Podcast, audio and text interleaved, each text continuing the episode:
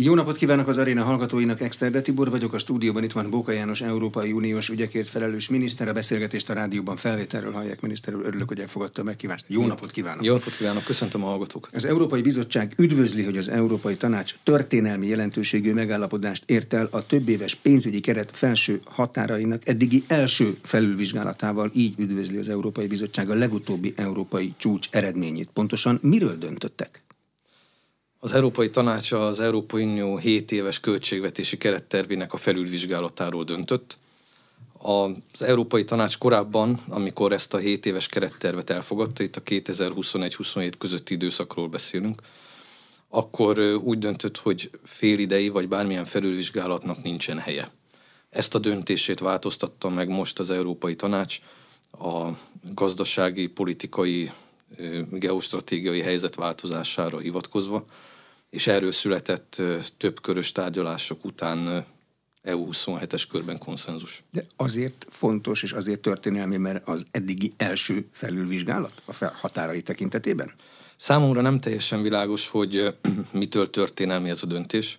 Én inkább úgy gondolom, hogy az európai intézmények, különös tekintettel a bizottságra, próbáltak megoldást találni azokra a nyomasztó problémákra, nehézségekre, amikkel az Európai Uniónak szembesülnie kell. Az én megítélésem szerint ez a felülvizsgálat ez nem feltétlenül abba az irányba mutat, hogy az Európai Unió megtalálta ebben a helyzetben a stratégiáját, amit következetesen tud majd képviselni 2027-ig bezárólag. Én úgy gondolom, hogy bizonyos pillanatnyi bizonyos pillanatnyi politikai érdekek, bizonyos kötelezettségvállalások amik elsősorban Ukrajnával kapcsolatosak, ezek végrehajtás érdekében volt erre szükség. 50 milliárd eurós Ukrajna eszközt konstruáltak. Ez miből áll össze? Az 50 milliárd euró két részből áll. Van egy hitel része, ez 33 milliárd euró, és van egy támogatási része, 17 milliárd euró. A 33 milliárd euró Ukrajnának valamikor vissza kell majd fizetnie, a 17 milliárd euró az vissza nem térítendő támogatás. A 33 milliárd euróért ki vállal felelősséget? Ki adja a hitelt, ki fizeti a kamatait, ki teremti elő a pénzt, kitől veszi fel? A 33 milliárd eurós hitelt az Európai Bizottság fogja a pénzpiacon felvenni, továbbadja Ukrajnának, és a hitel visszafizetéséért garanciát az Európai Unió vállal. Ezt a hitelt elvileg Ukrajnának vissza kell fizetnie. Az Európai Unió mint entitás vállal, vagy az Európai Unió tagállamai külön-külön rájuk eső részt fizetnek majd?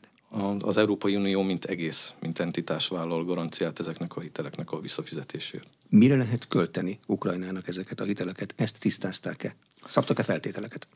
A részletes szabályokat a jelenlegi zajló jogalkotási eljárás fogja meghatározni. Ezek a pénzek, ezek az ukrán állam alapvető működési költségeinek a finanszírozására szolgálnak, azért, hogy az ukrán költségvetés ne omoljon össze, a közigazgatás működőképes legyen, a nyugdíjakat tudják fizetni, egyáltalán az ukrán állam működéséhez szükséges pénzügyi hátteret biztosítja ez részben. De ezt akkor azonnal kell fizetni? De ha jól értem, ezt még előbb fel kell venni. Az egy idő. Ez a, ez a hitelfelvétel ez egy rendkívül bonyolult pénzügyi tranzakció. Az Európai Bizottság hosszú idő óta egy olyan hitelfelvételi stratégiát visz, ahol az egyes hitelfelvételi tranzakciók nem társíthatók pontosan azokhoz a tevékenységekhez, amiket abból finanszírozni akarnak. Tehát az Európai Bizottság folyamatosan hitelfelvevőként jelentkezik már, jelenik meg már a pénzpiacokon, és az Európai Unió ezekből a hitelfelvételekből finanszírozza azokat a hiteleket, amiket továbbad. Tehát az Európai Bizottságnak valóban ki kell mennie a pénzpiacokra, hitelt kell felvennie. Ez valóban egy bizonyos ideig eltart, de a hitel folyósítására nem egy összegben kerül sor, hanem ütemezetten. És az Európai Bizottság állítása az, hogy amennyiben a szükséges jogszabályi feltételek fennállnak, akkor a hitelezést Ukrajnának viszonylag gyorsan meg tudja kezdeni. Mennyi a hitelnek a futamideje? Mikor kell kezdeni Ukrajnának a visszafizetést? Mennyi kamatot kell majd fizetnie ezért a hitelért? Ezeket tisztázták? Ezek, ezek, a, ezek rendkívül hosszú lejáratú hitelek. A hitelek visszafizetése az, az több évtized múlva kezdődik meg. A hiteleknek a részletes feltételéről én most nem tudok beszámolni, ezek ezek nyilván a bizottság és Ukrajna közötti megállapodás tárgyát fogják képezni. A sajtó szerint volt Magyarországnak egy olyan feltétele, hogy megfelelő célokra kell azt a pénzt költeni, amit az Európai Uniótól Ukrajna kap. Mit értünk megfelelő célok alatt? A, az Európai Unió hosszú idő óta támogatja Ukrajnát különböző formátumban. Ez a háború megkezdése előtt is így volt, és a háború óta egyre intenzívebb formában zajlik. Mi azt látjuk, hogy nem világos számunkra, hogy ezek a hitelek, ezek pontosan milyen célra kerülnek felhasználásra.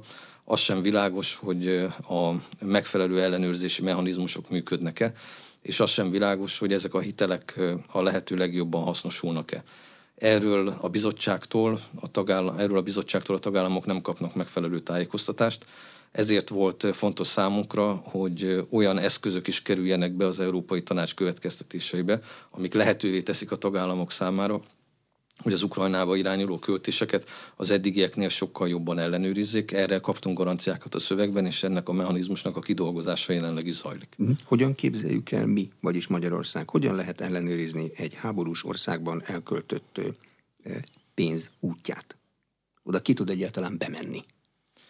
Elvileg bármilyen entitásnak, amelyik uniós forrásokat használ fel, működtetnie kell egy olyan ellenőrzés és audit rendszert, ami lehetővé teszi ezeknek a forrásoknak a követését. De régi és tagállamokban is vannak ebben döccenők. Az uniós források felhasználása tekintetében úgy gondolom, hogy alapvető elvárás, hogy az, aki a pénzt adja, az lássa, hogy ezeket a forrásokat mire költik, milyen ellenőrzési rendszer van, ez, ez hogyan hasznosul. Az is alapvető elvárás szerintem, hogyha a tagállamok a 7 éves költségvetést időközben módosítják, és jelentős összeget irányoznak elő valamilyen egyéb célra, akkor ezek a tagállamok lássák azt, hogy ezek a pénzek hogyan hasznosulnak. Az Európai Tanács következtetéseiben szerepel az, hogy a bizottságnak erről évente jelentést kell készítenie, és ezt a jelentést nem csak szakértői munkacsoport szinten, hanem az Európai Tanács szintjén is meg kell vitatni, és az Európai Tanácsnak iránymutatást kell adni abban, hogy ezt a támogatási mechanizmust a jelentéstétel tapasztalatai alapján a bizottságnak hogyan kell kezelnie a jövőben. A másik sajtóban megjelent nyilvános magyar feltétel az volt, hogy a Magyarországnak járó pénzekből nem lehet Ukrajnát támogatni. Hogy vannak címkézve az Európai Unióban a pénzek? Tehát megvan egy olyan adag, ami Magyarországnak jár, oda van rá pecsételve, hogy ez nem mehet Ukrajnába, mert akkor így nyomon lehetne követni. De nem hiszem, hogy így van. A magyar álláspont abból indult ki, hogy az Európai Unió számára bizonyos forrás rendelkezésre áll. A költségvetés ezeknek a forrásoknak a felhasználását viszonylag határozottan előrejelzi. Tehát vannak Magyarország ország zsebében lévő források, vannak olyan források, amire pályázni kell, vannak olyan források, ami felhasználásában a bizottság bizonyos diszkrecionális jogkört, bizonyos szabadságot élvez. De a, a magyar félelem, ami arra irányult, hogy a magyar pénzek Ukrajnába mennek, a magyar félelem nem arra vonatkozott, hogy a Magyarországnak pántlikázott pénzek, azok formálisan Magyarország számára elvesznek, és Ukrajna számára kerülnek felhasználásra. A magyar félelem az arra vonatkozott, hogyha az Európai Uniónak a költségvetési keretei amúgy is korlátozottak, akkor a bizottság a Magyarország részére járó, de politikai okokból visszatartott forrásokat ebből a kalapból Ukrajna számára fogja felhasználni, és így próbálja a szűkös költségvetési mozgásteret valamilyen módon kitágítani. Erre egyébként, erre egyébként politikai értelemben van lehetőség, és nyilván, hogyha Magyarországnak járó forrásokat Magyarország nem kapja meg, azokat pedig Ukrajnába használják fel, akkor a költségvetési mozgástér bővítése is kevésbé kényszerítő a bizottság számára. A magyar oldalról ezt a problémát úgy sikerült rendezni, hogy az európai tanácsi következtetésekben szerepel egy kitétel, ami emlékezteti a bizottságot arra, hogy az Európai Tanács 2020. decemberében elfogadott irányelveket arra vonatkozóan, hogy a kondicionalitási eljárást, ami a magyar források egy jelentős részét felfüggesztés alá vonta, hogyan kell alkalmazni. Objektív módon, tisztességesen a tagállami egyenlőség követelményét szem előtt tartva, az Európai Tanács fontosnak tartotta a bizottságot erre emlékeztetni. De akkor kell majd aggódni, amikor egy Magyarországnak járó országzsebben lévő pénz vagy annak a kerete valamilyen Európai Uniós rendelettel változni látszik? Aggódni akkor is kell, hogyha nem ez a helyzet. Ugye a, abban az esetben, hogyha a Magyarországnak járó pénzeket nem fizetik ki, akkor azt az összeget, ami egyébként az Európai Unió saját forrásainak a felhasználásával a költségvetésbe bevételként befolyt, azt, azt a bizottság egyébként a költségvetési hatóság, ez a tanács és az Európai Parlamentet jelenti felhatalmazásával a rendelkezésre álló forrásként másra is elköltheti. De tovább megyek, ezek a pénzek, ezek jelenleg fel vannak függesztve. De ez a felfüggesztés nem tarthat örökké.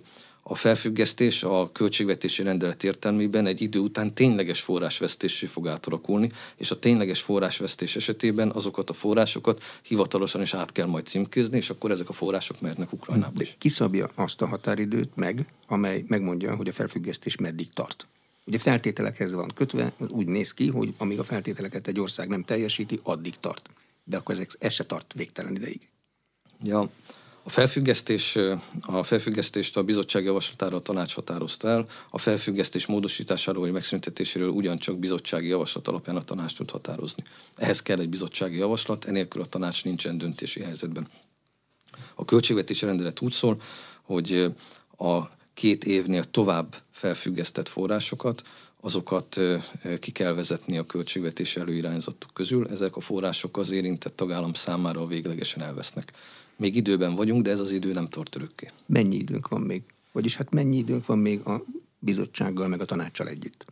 Én úgy számolom, hogy az első tényleges forrásvesztés elkerüléséig az év végéig, jövő év elejéig megállapodásra kell jutnunk. Közel vagyunk a megállapodáshoz? Mert a sajtóban időnként ezzel ellentmondó nyilatkozatok is megjelennek.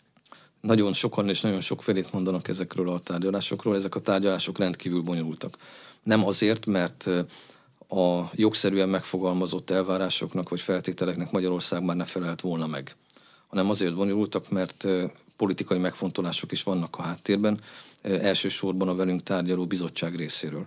Ezért azt mondani, hogy közel vagyunk, vagy távol vagyunk a tárgyalásoktól úgy, hogy a velem tárgyaló felet alapvetően politikai megfontolások is vezérlik, ez kizárólag politikai megfontolásokra vezethető vissza. Ez úgy működik, hogy egy lépés előre, kettő hátra, aztán fordítva, ahogy a politikai széljárás alakul? Hát ez, ez úgy, úgy működik, hogy a tárgyaló felek folyamatosan kerülgetik egymást, illetve egész pontosan bennünket kerülget a bizottság, és az, hogy milyen közel vagy milyen távol lép hozzánk a bizottság, azt ő politikai szempontok alapján határozza meg valamikor az Európai Parlament zsarolási kísérleteinek engedve kicsit távolabb lép, reményeink szerint az Európai Tanács figyelmeztetését követően közelebb fog hozzánk lépni. Az, hogy megszületett az Ukrajna eszköz, ez közelebb vitte Magyarországot a tárgyalásokhoz, vagyis van az Ukrajna eszköz elé nem állás magyar részről, olyan, jár olyan következménnyel, hogy közelebb vagyunk? Az Ukrajna eszközzel kapcsolatos álláspontot mi sohasem kötöttük össze az uniós forrásokhoz való hozzáféréshez, ezt mi egy stratégiai kérdésnek tekintettük, és a pozíciót azt elvi megfontolások alapján határoztuk meg. Itt voltak stratégiai célkitűzéseink, szerettük volna látni, hogy ezek a pénzek hogyan hasznosulnak, szeretnénk látni azt, hogy a tagállamoknak ebbe a jövőre nézve nagyobb beleszólása legyen és szeretnénk látni azt, hogy rendszeres időközönként az Európai Tanács stratégiai vitát folytat arról, hogy az Európai Uniónak Ukrajnában mit és miért kellene tennie. Nekünk az a meggyőződésünk, hogy az Európai Uniónak nem Ukrajnát kell finanszíroznia, hanem az Európai Uniónak a saját Ukrajna stratégiáját kell finanszíroznia, ennek megfelelően kell a támogatási formákat és célokat meghatároznia, és ezt rendszeres időközönként felül kell vizsgálni. Ezeket a stratégiai célkitűzéseket az Európai Tanácson elértük, ezért volt Magyarország abban a helyzetben, hogy csatlakozni tudott ahhoz a konszenzushoz, ami az ukrajna eszközzel kapcsolatban kialakult. De ennek a magyar uniós forrásokhoz való hozzáféréshez nincsen köze. Ellenben az MFF összes többi részének, az MFF a 7 éves uniós költségvetés jelenti, az MFF összes többi részének nagyon is van köze a magyar uniós forrásokhoz való hozzáférésnek, hiszen arról van szó, hogy Magyarország többletkötelezettséget vállal, itt ugye többletkiadások is jelennek meg a felülvizsgálat során, Magyarországnak ezzel többletbefizetési kötelezettség is keletkezik. Ezek a, ezek a tevékenységek, amiket az Európai Unió ezekből a többletbefizetésekből finanszíroz, egyébként jó rész Magyarországnak is érdekében állnak, de nyilván magyar többletbefizetésről, költségvetési hozzájárulásról csak akkor lehet szó, hogyha Magyarország a neki járó uniós forrásokhoz hozzáfér. Ez lesz a következő vita középpontjában, hogy addig Magyarország nem fizet, amíg hozzá nem fér a neki járó uniós forrásokhoz? Vagy a, ez már egy folyóvita? A a vita nem erről lesz, a vita arról lesz, hogy mikor, hogyan és milyen feltételekkel fér hozzá Magyarország az őt megélető uniós forrásokhoz. Az Európai Tanács egy rendkívül egyértelmű iránymutatást adott a bizottságnak arról, hogy milyen elveket kell alkalmazni akkor, amikor a kondicionalitási eljárásban és egyébként a kapcsolódó más eljárásokban a magyar helyzetet elemzi és a forrásokhoz való hozzáférésre javaslatot tesz. Itt azért emlékeztetnék arra, hogy az Európai Tanács 2020. decemberében elfogadott szövegre utal vissza. És úgy tűnik a külső szemlélő számára, hogy itt semmi újdonság nem történt, az Európai Tanács csak megerősítette azt, amit már korábban is mondott. De itt vissza, visszautalnék arra, amit nekem joghallgató koromban jogtörténész professzorom említett, amikor az aranybulláról tanultunk. Az aranybullának sokféle verziója van. Az aranybullát gyakorlatilag tíz éves rendszerességgel az éppen regnáló magyar uralkodó mindig megerősítette, de az aranybulla megerősítésére nem azért volt szükség, mert az aranybulla abban a formában, ahogy eredetileg elfogadták, érvényesült, az aranybulla tíz évenkénti megerősítésére azért volt szükség, mert úgy érezték az érdekeltek, hogy az aranybulla rendelkezései nem teljesültek. Ezért kellett ezt tíz évente újra és újra megerősíteni. Az Európai Tanács nyilván azért erősítette meg a 2020. decemberi állásfoglalását, mert úgy érezte, hogy az abban foglaltak nem érvényesülnek. Ki nem hajtja végre ilyenkor az abban foglaltakat? Az Európai Bizottság? Az Európai Bizottság az, aki ezt a folyamatot menedzseri, és aki a tanács számára javaslatot tesz intézkedésekre. Ez a, ez a felhívás, ez nyilvánvalóan a bizottság felé irányul. Az Európai Bizottság szabotálhatja a tanács iránymutatását? Az Európai Bizottságot a tanács, az Európai Tanács iránymutatása jogi értelemben nem köti. Az Európai Tanács iránymutatása a bizottság számára egy nagyon erős politikai üzenet, hogy ahogyan az Európai Bizottság fontosnak érzi azt, hogy az Európai Parlament számára bizonyos gesztusokat tegyen politikai megfontolásokból, az Európai Tanács szerint a bizottságnak a tagállamok ilyen igényeit is figyelembe kellene venni. A tagállamok igénye pedig az, hogy ezt a folyamatot a bizottságnak objektív módon, tisztességesen a tagállami egyenlőség követelményét szem előtt tartva kell vezetnie, és az Európai Tanács szükségesnek tartotta ezt az iránymutatását megerősíteni, Nyilván azért, mert úgy érezte, hogy e tekintetben nem minden halad úgy, ahogy ők szeretnék. De az objektív módon és a tisztességesen jelzőket, ezt ugyanúgy értelmezi az Európai Tanács, mint az Európai Bizottság eh, bürokratái? A, az, hogy az Európai Tanács ezt megerősítette, ez nyilván abban az irányban mutat, hogy az objektivitás és a tisztességes eljárás szempontjából a tagállamoknak talán más elképzelései vannak, mint hogy ezt a bizottság eddig végezte. Két évente kell felülvizsgálni az ukrajna eszköz hasznosulását? Mostantól számítva? Az Európai Tanácsi következtetések úgy fogalmaznak, hogy a bizottság évente tesz jelentést, az Európai Tanács ezt évente megvitatja és ad iránymutatást, és amennyiben szükséges, egy félidei felülvizsgálatra is sor kerül két év múlva. Lehet olyan következménye, hogy pénzt kér vissza az Európai Unió, vagy az Európai Bizottság? Ha sikerül teljesíteni a feltételeket, akkor minden rendben van. Mi van, ha nem sikerül? A felülvizsgálat az teljes körül lehet, a felülvizsgálatnak a tartalmát azt nyilván a, az Európai Tanács és a bizottság fogja meghatározni. Ez kinyithatja a finanszírozás kérdését is, kinyithatja a célkitűzések kérdését is, és kinyithatja az eljárás kérdését is, vagyis hogy azok az ellenőrzés és kontrollmechanizmusok megfelelően működnek, amik jelenleg is jelenleg is alkalmazandók. Az 50 milliárd eurós ukrajna eszköz mellett egy 9,6 milliárdos migrációs eszközről is döntött a tanács. Ez mire való? Nem tűnik olyan soknak az 50 milliárdhoz képest. Ennek a migrációs költségnövekménynek a, a mi reményeink szerint a jelentős része azokra a célokra fog irányulni, amik az Európai Tanács prioritásait képezik. Ezt ugye a tagállamok határozták meg. Ez elsősorban a migráció külső dimenziója. Itt a külső határok hatékony védelméről van szó, a határmenti EU-n kívüli országokkal való partnerségekről és együttműködésről, illetve a migráció külső okainak a kezeléséről. Az Európai Tanácsban ezek a célkitűzések konszenzusosak.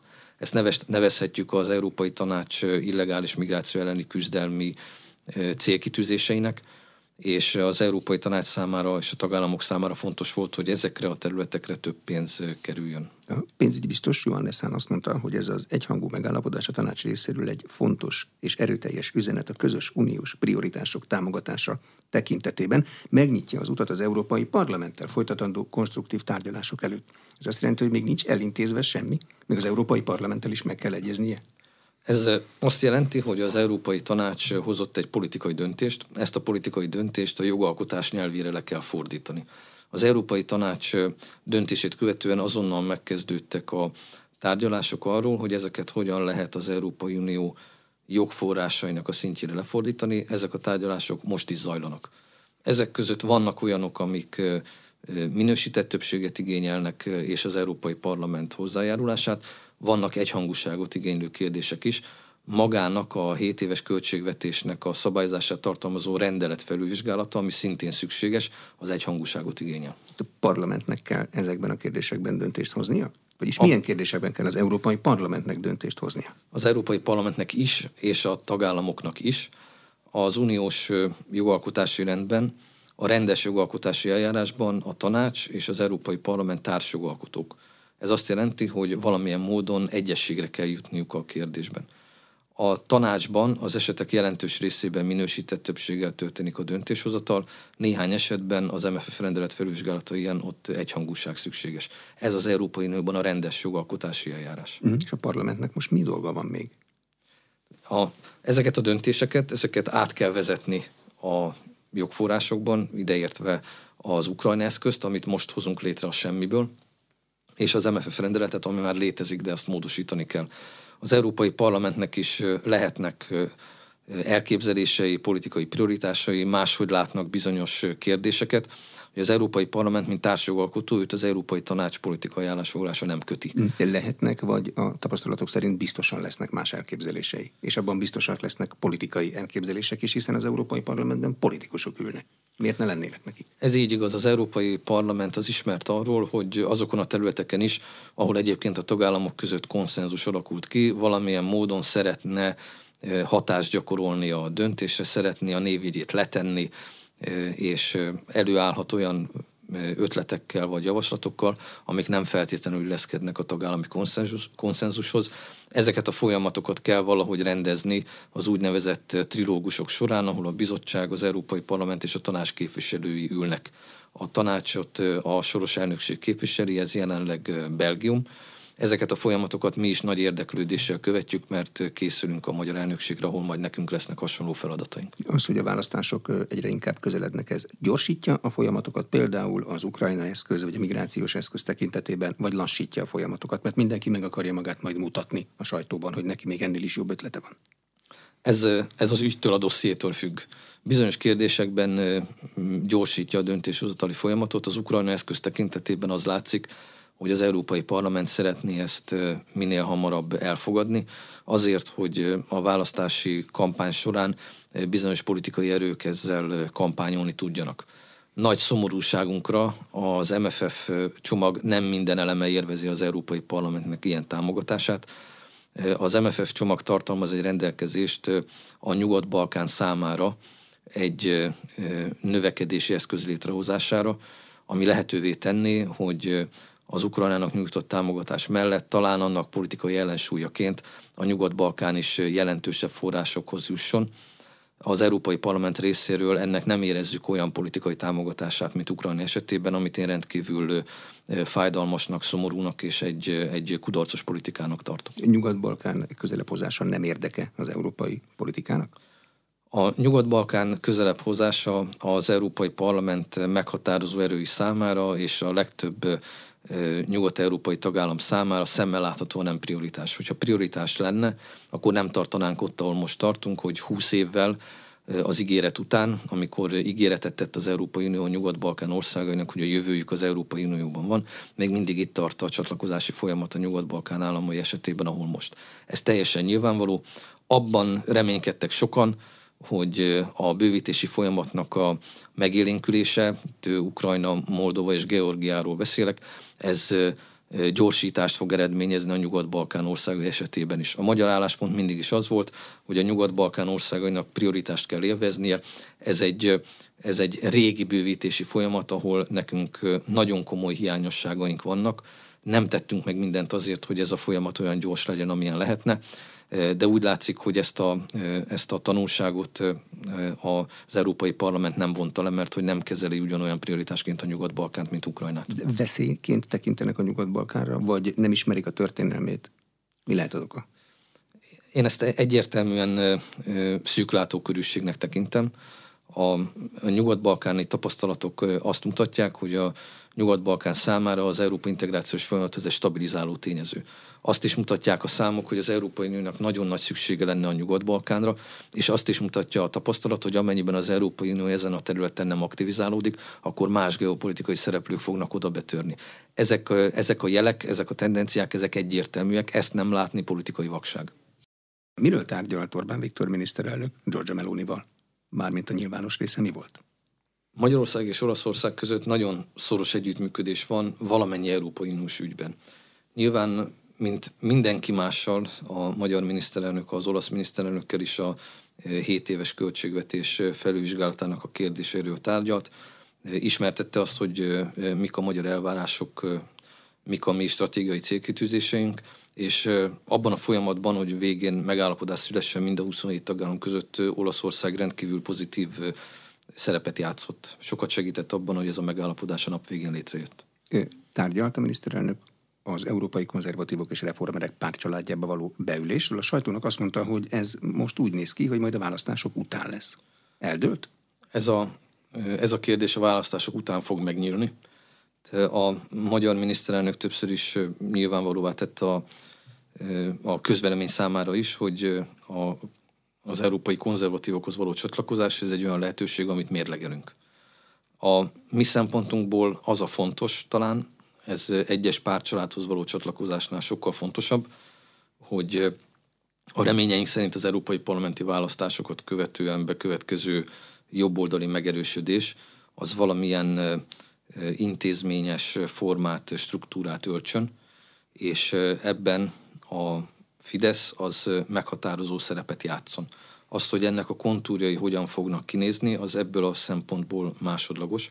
A lényeg az az, hogy ennek a megerősödő jobboldalnak, reményeink szerint jobboldali többségnek, ennek legyen valamilyen pártpolitikai intézményesülése, struktúrája, és ebben a Fidesz a magyar miniszterelnök és a magyar kormány meghatározó szerepének is köszönhetően megkerülhetetlen tényező lesz minden bizonyja. Mhm. Az, hogy valamilyen pártpolitikai intézményesülése legyen, az azt jelenti, hogy egy létező pártcsaládba kell belépni, lehet csinálni egy új pártcsaládot, egy teljesen más nevű pártcsaládot, mert ezt többféleképpen lehet érteni, egy is, egyik is intézményesült, meg a másik is.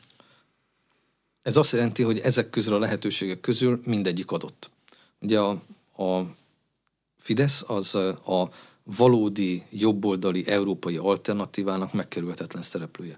Az én értelmezésemben az európai parlamenti választások arról szólnak, hogy megjelenik a politikai palettán egy európai jobboldali alternatíva, egy valódi európai jobboldali alternatíva, és ez a jobboldali alternatíva a választások során megerősödik a megerősödést követően, az európai parlamenti választásokat követően ennek kell adni majd egy intézményes struktúrát.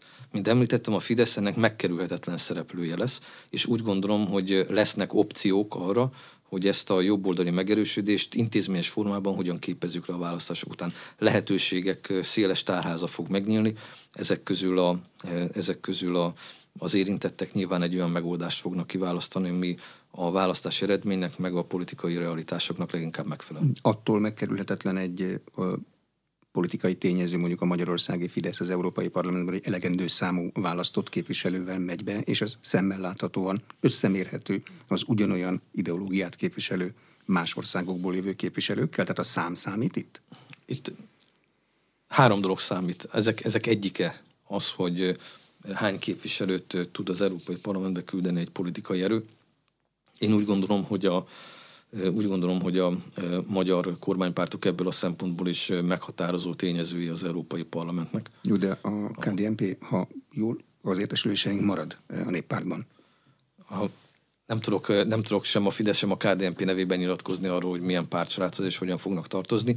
Én, a, én azt látom, hogy a, én azt látom, hogy a magyar kormánypártok azok egy, egy olyan európai jobboldali alternatívát képviselnek, ami jelenleg az európai politikai párbeszédet, a diskurzust meghatározza.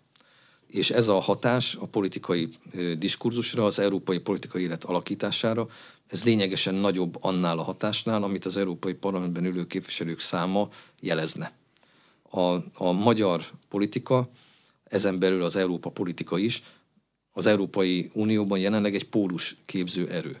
Ez azt jelenti, hogy a magyar miniszterelnöknek, a magyar kormánynak és a magyar kormánypártoknak van egy Európa víziója. Van egy elképzelése arról, hogy az Európai Uniónak hogyan kellene működnie, milyen legyen a tagállamok és az Európai Unió viszonya, milyen politikai kérdésekre kellene az Európai Uniónak választ adnia, és ezek a válaszok hogyan néznének ki. Ez egy koherens és rendkívül vonzó alternatíva, ezért gondolom azt, hogy az európai jobboldal, a valódi alternatívát kívánó európai jobboldal nem lesz megszervezhető anélkül, hogy ebben a Fidesz valamilyen módon részt ne venne. De hogyha a Fidesz pólus képzőerő, akkor ez nagyon leegyszerűsítve azt jelenti, hogy nem igazodnia kell valahová az európai parlamenti választás után, hanem igazodási pont kíván lenni? Pontosan erre gondolok. A Magyarország Európa politikáját eddig sem az az igény határozta meg, hogy valamilyen tendenciához vagy valamilyen tömörüléshez igazodjunk, hanem alternatívát kívánunk nyújtani, és úgy látom, hogy ez, a, ez az alternatíva a jelenlegi Európa politikában elérte azt a kritikus tömeget, hogy most már a, az európai politikai választási folyamatok és eredmények alapján mi vagyunk az igazodási pont. Uh-huh. Ideológiai vitákat kell még folytatni, mondjuk, hogy mi az elképzelése a különböző jobboldali politikai erőknek a gazdasági liberalizmustól, mert nézem az európai reformerek és konzervatívok programját, ők például kevés állami beavatkozást akarnak. Szóval ezeket a vitákat le kell folytatni, vagy ilyenkor mindenki az erősebb álláspontjához igazodik? Hogyha egy politikai szövetség alakítását nézzük, akkor elkerülhetetlen, hogy ezeknek az álláspontoknak a koordinációjára, harmonizálására kerüljen sor. Nyilván egy politikai szövetség akkor működőképes, hogyha meghatározó kérdésekben egységes és koherens álláspontot tud felmutatni.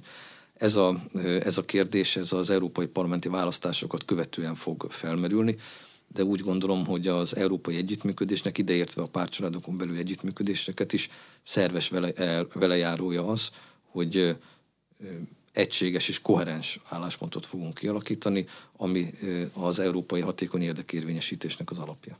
Meddig tart az Európai Bizottság mandátuma egy választási átmeneti időszakban?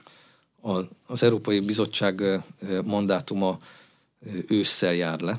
Ez, ez azt jelenti, hogy a bizottság az novemberig folytathatja a mandátumát, és addig kell az új bizottsági elnököt és a bizottságnak a tagjait megválasztani. Hogyha erre valamilyen oknál fogva novemberig nem kerülne sor, akkor a jelenlegi bizottság folytatja a működését mindaddig, amíg az új bizottság át nem veszi a helyét. Technikailag mindent csinálhat az átmeneti időszakban a régi bizottság, amíg az új át nem veszi a helyét, vagy ilyenkor már finoman elállnak a fontosabb dolgoktól, hogy ne zavarják a következőt. A bizottság ebben az időszakban gyakorlatilag ügyvívőként működik, ami azt jelenti, hogy a folyamatban lévő jogalkotási dossziékat, illetve a rendszerszerű működésből adódó feladatokat ellátja, de nyilvánvalóan politikai programalkotásra, jelentős jogalkotási kezdeményezésekre nem kerül sor, ez majd az új bizottságnak a feladata lesz. Ilyenkor belehúz a bizottság a régi a végén? amiben Mind, csak tud? Mindaddig, amíg a jelenlegi Európai Parlament működik, addig a jogalkotási gépezet az kifejezetten gyorsan halad, igyekszik az Európai Parlament és a Bizottság számára fontos politikai dossziékat lezárni. Ezt követően a rendszer egy kicsit megáll, az Európai Parlamentnek is a választásokat követően újra össze kell ülni, a saját belső szervezetét ki kell alakítani, a vezetőit meg kell választania, fel kell készülni arra, hogy a politikai és a jogalkotási tevékenységben részt vesz.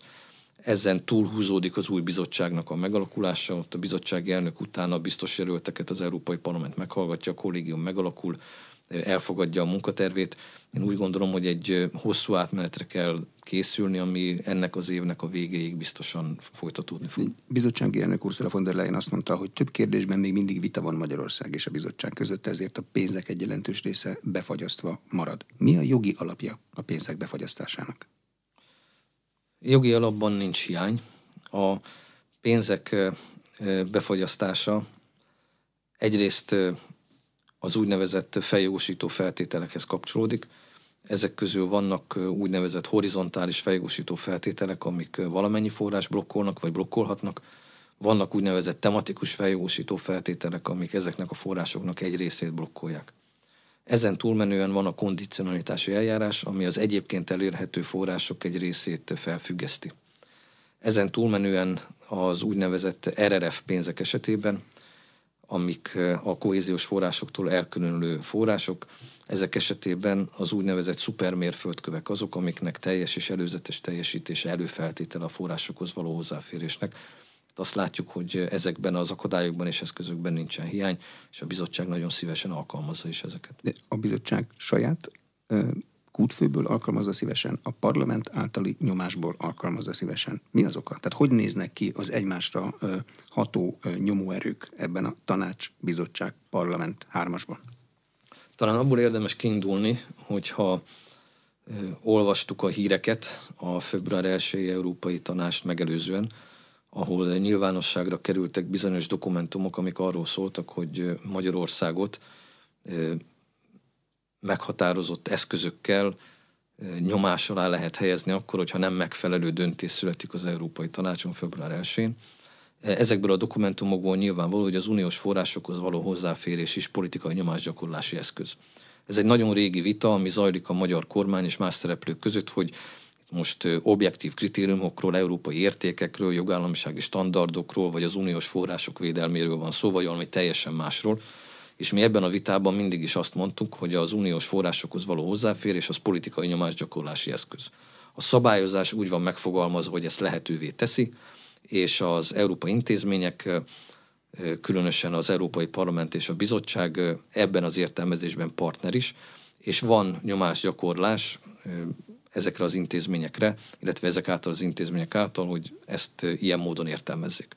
Most a nyilvánosságra került dokumentumok, meg az Európai Tanács előtti politikai kommunikáció abba az irányba mutat, hogy ez a kérdés, ez gyakorlatilag eldőlt. Tehát ezek után szerintem komoly politikai szereplő nem állhat a nyilvánosság elé azzal, hogy itt szigorúan objektív eljárásról van szó, kizárólag objektív szempontok alapján mérlegelik, hogy mely tagállam hogyan és milyen formában férhet hozzá az uniós forrásokhoz, és itt politikai megfontolásoknak nincsen semmilyen szerepe. Ez az álláspont szerintem nem védhető. Úgy gondolom, hogy az Európai Tanács előtti politikai vitáknak ez egy nagyon komoly hozadéka. Innentől kezdve mindenki számára egyértelmű, hogy a magyar kormánynak igaza volt a kezdetektől fogva, ez egy politikai nyomásgyakorlási eszköz, és az intézményi szereplők nem is haboznak az uniós forrásokhoz való hozzáférés politikai nyomásgyakorlása felhasználni. Innentől kezdve az a vita, amit mi bizonyos intézményekkel folytatunk az uniós forrásokhoz való hozzáférésről, ez nyilvánvalóan politikai vita. Ebben a politikai vitában az intézményi álláspontot az politikai szempontok határozzák meg, és nekünk ebben a vitában ugyancsak politikai álláspontot kell képviselnünk, és politikai eszközökkel kell elérnünk azt, hogy a velünk tárgyalók megváltoztassák az ezzel kapcsolatos álláspontjukat. A politikai eszköz az egy választási győzelem? Vagy egy esetleges Európai Uniós közös eljárásban való blokkolással való fenyegetés? Tehát mind belefér? Még egyszer szeretném aláhúzni, hogy a, az uniós forrásokhoz való hozzáférést azt Magyarország sohasem használta döntéshozatali folyamat blokkolására. Ebből kell kiindulni. Mi ebbe a játékba nem mentünk bele.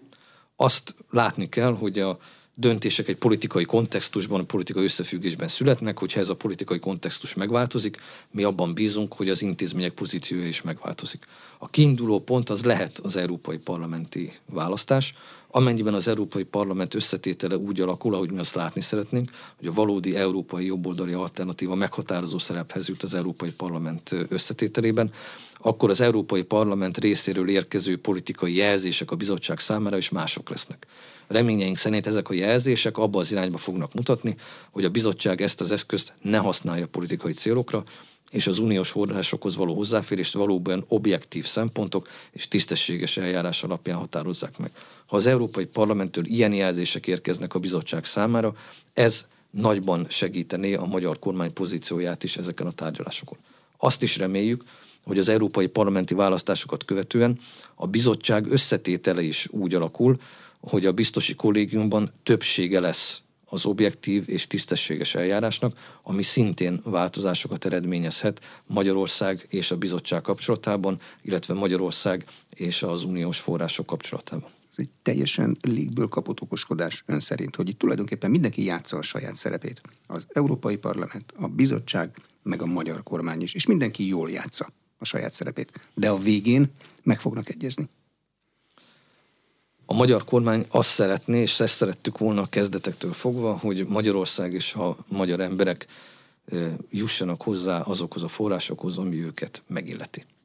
Hogyha az eljárás eredménye az, hogy Magyarország és a magyar emberek hozzájutnak ezekhez a forrásokhoz, akkor a magyar kormány, hogy ez korábban elhangzott, mi hajlandóak vagyunk arra, hogy galambal sakkozunk, sőt arra is hajlandóak vagyunk, hogy akár még a bizottsággal is sakkozunk, nem csak galambal, hogy a Magyarország és a magyar emberek hozzájuthatnak azokhoz a forrásokhoz, ami őket megilleti. Itt van néhány komoly korlát, amit a magyar kormány nem tud és nem is akar átlépni. Abban az esetben, hogyha olyan kérdésekről van szó, amik a magyar szuverenitást érintik, amik a migrációval kapcsolatban elfoglalt álláspontunkat érintik, vagy amik a gyermekvédelemmel kapcsolatos kormányzati pozíciót érinti, ott nyilvánvalóan nem látok sem engedményre, sem rugalmasabb hozzáállásra lehetőséget de ilyen irányban a magyar kormány nem is folytat tárgyalásokat senkivel. A politikai viták eh, kimenetelét, intenzitását, irányát befolyásolják-e olyan tények, amelyek például Németországban vannak, meg Franciaországban vannak, ahol a gazdák elállják az utakat? Ezek nagyon fontos Európa politikai kérdések, és eh, ezekben a kérdésekben a magyar kormánynak mindig is határozott álláspontja volt. Nyilván azok a viták, amik az uniós forrásokhoz való hozzáférésről vagy ukrajnai támogatásáról szólnak, azok elfedik ezeket a vitákat, de úgy gondolom az Európai Unió jövője szempontjából ezek a viták meghatározó jelentőségűek. Akár a közös mezőgazdasági politika, akár az úgynevezett zöld átmenet kérdését, akár az európai iparpolitika kérdését vesszük elő, ezek meghatározó jelentőségűek, és a magyar kormány álláspontja mindig is az volt, hogy a legfontosabb a globális európai gazdasági versenyképességnek a megőrzése. Ez teremti meg azt az anyagi alapot, azt a jólétet, amire bármilyen egyéb uniós politikát rá tudunk építeni. Hogyha a zöld átmenetet úgy menedzseljük, hogy az európai ipart versenyképtelenné teszi, ha a zöld átmenetet úgy menedzseljük, hogy az európai mezőgazdaság összeomlik, akkor az az anyagi alap, amire mi bármilyen klímavédelmi, környezetvédelmi vagy jóléti politikát akarunk építeni, eltűnik.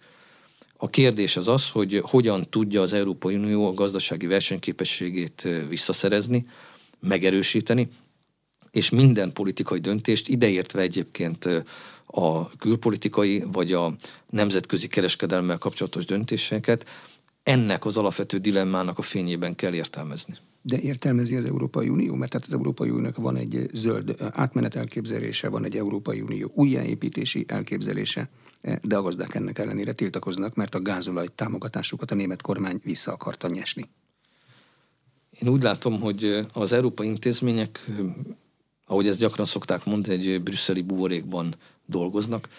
Nem teljesen világos számomra, hogy ők látják-e, hogy azok a döntési javaslatok, amiket az asztalra tesznek, egyes gazdasági ágazatokat és az európai embereket egyébként hogyan érintik. Én úgy látom, hogy a tiltakozás, ami több európai tagállamban az utóbbi időben beindult, itt ugye nem csak a gazdák tiltakoznak, hanem, hanem jól láthatóan más szektorok is ideértve a szállítást is. De, Vasút, repülés. De számos területen látjuk ennek a, ennek a jeleit. Egy rendkívül erős üzenetet kell, hogy küldjenek az, az európai intézmények Brüsszel számára, hogy az az irány, ami tekintet nélkül az európai emberek és az európai gazdaság jellemzőire, versenyképességére, teljesítőképességére, ezeknek a figyelembevétele nélkül akarnak ideológiai célkitűzéseket megvalósítani, ezek mögül a politikai támogatottság elfogyott. A bizottságnak a legutóbbi döntése, amivel bizonyos javaslatokat visszavont, miután annak sem a tagállamok között, sem az Európai Parlamentben nem volt támogatottsága, ez azt mutatja, hogy ezt a törekvést korrigálni kell nagyon nehéz számomra azt látni, hogy mondjuk az európai parlamenti kampányban azok a csúcsjelöltek, akár a szocialistáknak már ismert csúcsjelöltje, akár a néppártnak hamarosan a várakozások szerint bejelentésre kerülő csúcsjelöltje, aki a bizottságnak a jelenlegi elnöke, hogy ő hogyan fogja tudni az európai kampányban azt képviselni, hogy az eddig vitt politikát a jövőben nem lehet folytatni, azt nem tudom, de legyen ez az ő politikai problémájuk, nem a miénk. Ursula von der Leyen, nagy lesz, valószínűleg ő lesz a néppárti csúcsjelölt. A jelen, a dolgok jelenlegi állása szerint csak idő kérdése, hogy a bizottság jelenlegi elnöke mikor jelenti be újraindulási szándékát és csak idő kérdése, hogy a, a, az Európai Néppárt mikor fogja bejelenteni azt, hogy őt ebben támogatja. föl kell tenni azt a kérdést, hogy az az elmúlt öt évben követett politika, ami meghatározó területeken kudarcos volt, ennek a politikának a megújítását hogyan tudja egy olyan személy képviselni, aki egyébként ennek a politikának a, a szimbóluma volt az elmúlt intézményi ciklusban. Ki lehet szangolni egy választás utáni politikai klímát? Hát volt már csúcsérölti rendszer, meg, meg is bukott. A, az én tapasztalatom azt mutatja, hogy a, egyrészt a választási eredmények sem jelezhetők előre teljes bizonyossággal, ez talán a választások szépsége, hogy az ember az eredményt nem tudja előre, és nyilván a választási eredmények tudatában látjuk azt, hogy milyen politikai erőtér alakult ki. A mi reményünk az, mint említettem, hogy egy egy jobboldali megerősödés fog történni, és ez a jobboldali megerősödés, ez nem egyszerűen jobboldali megerősödés, hanem a valódi jobboldali európai alternatívát kínáló pártok megerősödését hozza. Az pedig, hogy ezeknek milyen személyi következményei lesznek ebbe, én most még bele sem mennék, az teljesen, teljesen egyértelmű, hogy az eddigi tapasztalatok szerint ezekből a tárgyalásokból sohasem azok a személyek kerültek ki meghatározó jelöltként, akik meghatározó jelöltként ezekbe a tárgyalásokba bementek. Tehát talán, talán nem is érdemes ezzel most még foglalkozni. Az, hogy Lengyelországban kormányváltás volt, ez a magyar tárgyalási pozíciót, az Európai Bizottság, vagy bárki tárgyalási pozícióját változtatta. Azért kérdezem, mert sokáig Magyarország meg Lengyelország együtt ment, a luxemburgi bírósághoz is együtt fordult, együtt buktuk el, de most egy teljesen más kormány van. Itt azt nagyon fontosnak tartom aláhúzni, hogy Lengyelország stratégiai érdekei a meghatározó európai ügyekben, ideértve a migrációt, ideértve a kohéziós politikát, a mezőgazdasági politikát, nem változtak azzal, hogy Lengyelországban változott a kormánynak az összetétele. Tehát én úgy, úgy gondolom, hogy ezekben a kérdésekben akár van formális politikai koordináció, akár nincsen, a magyar és a lengyel érdekek sok tekintetben egybeestek eddig is, és ezután is egybe fognak esni ez a, ez a jövőre nézve bizonyos együttműködési, lehetőséget, együttműködési lehetőségeket felvillant, és nekünk, mint felkészülő elnökségnek nyilván az a szerepünk, hogy a lojális együttműködés jegyében tisztességes közvetítőként valamennyi tagállam számára elfogadható megoldásokon dolgozunk, ideértve Lengyelországot is. Azt azonban, azt azonban látni kell, hogy a, azok a belpolitikai események, amik most Lengyelországban zajlanak, ami számos tekintetben aggodalomra ad okot, ezek, ezek nyilván szimbolikus kérdésekben nagyon nehézé teszik az együttműködés Lengyelországgal bármilyen magas politikai szinten. De az Európai Bizottság hozzáállását ugyanolyan típusú kérdésekben megváltoztatja az, hogy most Lengyelországban más kormány van? Én ezt, én ezt nem tudom előre megjósolni. Nyilván Lengyelországnak is vannak nyitott ügyei az Európai Bizottsággal. Néha nagyon hasonlóak a miénkhez. Azt látni kell, hogy az Európai Bizottság milyen szempontokat érvényesít ezeknek a kérdéseknek a rendezésében. Nyilván amennyiben, amennyiben abból indulunk ki, hogy ez, ez egy tisztességes és objektív eljárás, ami a tagállamok egyenlőségen alapul, akkor nyilvánvaló, hogy a bizottságnak ugyanazokat a szempontokat kell érvényesíteni Magyarországgal és Angyalországgal szemben is. Ugyanezt a következtetést kell levonni. De, de félreértés ne essék, mi abban vagyunk érdekeltek, hogy az Európai Unióban mindenki, minden tagállam és minden európai polgár hozzájusson azokhoz a forrásokhoz, amelyek őt megilletik. Tehát nekünk nem csak az az érdekünk, hogy Magyarország és a magyar emberek hozzájussanak ezekhez a forrásokhoz, hanem az is érdekünk, hogy Lengyelország és a lengyel emberek hozzájussanak azokhoz a forrásokhoz, ami őket megilleti. Szerintem ennek már mind Magyarország, mind Lengyelország esetében lényegesen korábban meg kellett volna, hogy történnie, történjen, és az én megítélésem az, az, hogy erre politikai jogokból nem került sor. Most abban az esetben, hogyha változásába a bizottság hozzáállásában, az én, az én elvárásom az, hogy amennyiben politikai szempontokból eddig nem fértek hozzá bizonyos tagállamok ezekhez a forrásokhoz, most már politikai szempontból hozzáférnek, akkor ez valamennyi tagállam és valamennyi uniós polgár számára egyfér, egyformán megtörténjen. Köszönöm a tájékoztatást. Az elmúlt egy órában Bóka János Európai Uniós ügyekért felelős miniszter volt az aréna vendége. A beszélgetést a rádióban most felvételről hallották. A műsor elkészítésében Módos Márton főszerkesztő vett részt. Köszönöm a figyelmet, Exterde Tibor vagyok.